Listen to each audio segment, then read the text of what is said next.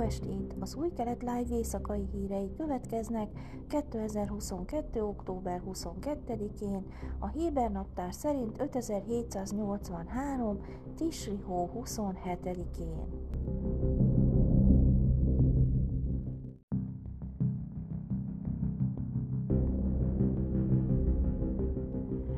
Jair Lapid miniszterelnök csütörtökön beszélt Dmitro Kuleba ukrán külügyminiszterrel Kiev felháborodását követően, amiért Izrael nem hajlandó fegyvert szállítani Ukrajnának az orosz invázió elleni küzdelemhez. Beszélgetésük során napig mélységes aggodalmának adott hangot az Irán és Oroszország közötti katonai kapcsolatok miatt, miután Moszkva állítólag Iránban gyártott drónokat vetett be กรอยนอยแลนด์ A miniszterelnök egy TV interjúban külön is figyelmeztetett, hogy az orosz-iráni fegyveres kapcsolatok az egész világot veszélybe sodorják. A telefonbeszélgetés után Lapid Twitteren azt írta, hogy Kuleva tájékoztatta őt a háborúról, ő pedig megosztotta vele az Irán és Oroszország közötti katonai kapcsolatok miatti mély aggodalmait, megerősítve, hogy Izrael az ukrán nép mellett áll. Az elmúlt napokban Benny Gantz védelmi miniszter többször hangoztatta, hogy Izrael nem küld fegyverrendszereket Ukrajnába. Ugyanakkor Jeruzsálem kiépíthet egy olyan polgári, korai előrejelző rendszert a háború sújtotta országban, amely figyelmeztet a légi és más fenyegetésekre, mint amilyet Izraelben is használnak.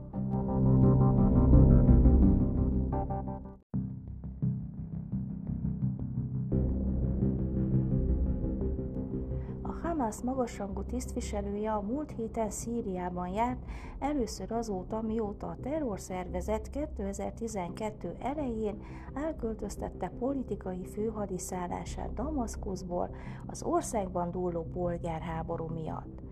A látogatás része a gázai övezetet irányító palesztin terrorista szervezet azon törekvésének, hogy elsimítsa a Bashar el-Assad szíriai elnök rezsimjével fennálló nézeteltéréseket.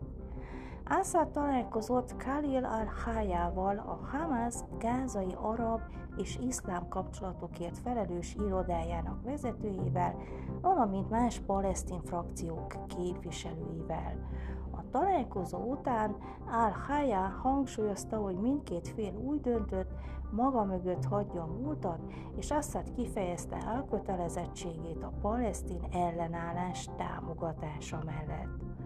Az Assad rezsim korábban a Hamas egyik legerősebb támogatója volt. A terrorszervezet damaszkuszi főhadiszállásán több száz fegyveres állomásozott.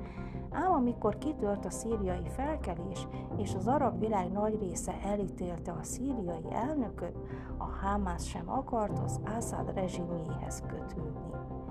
Mivel a szíriai elnöknek végül brutális módon nagyrészt sikerült leverni a felkelést, több arab kormány és más kulcsfontosságú regionális szereplő helyreállította a kapcsolatokat kormányával. A Hamász június óta tárgyalásokat folytat a szíriai kormányjal, a libanoni Hezbollah terrorszervezet közvetítésével. A múlt hónapban a Hamász bejelentette, hivatalosan is felveszi a kapcsolatot a szíriai kormányjal.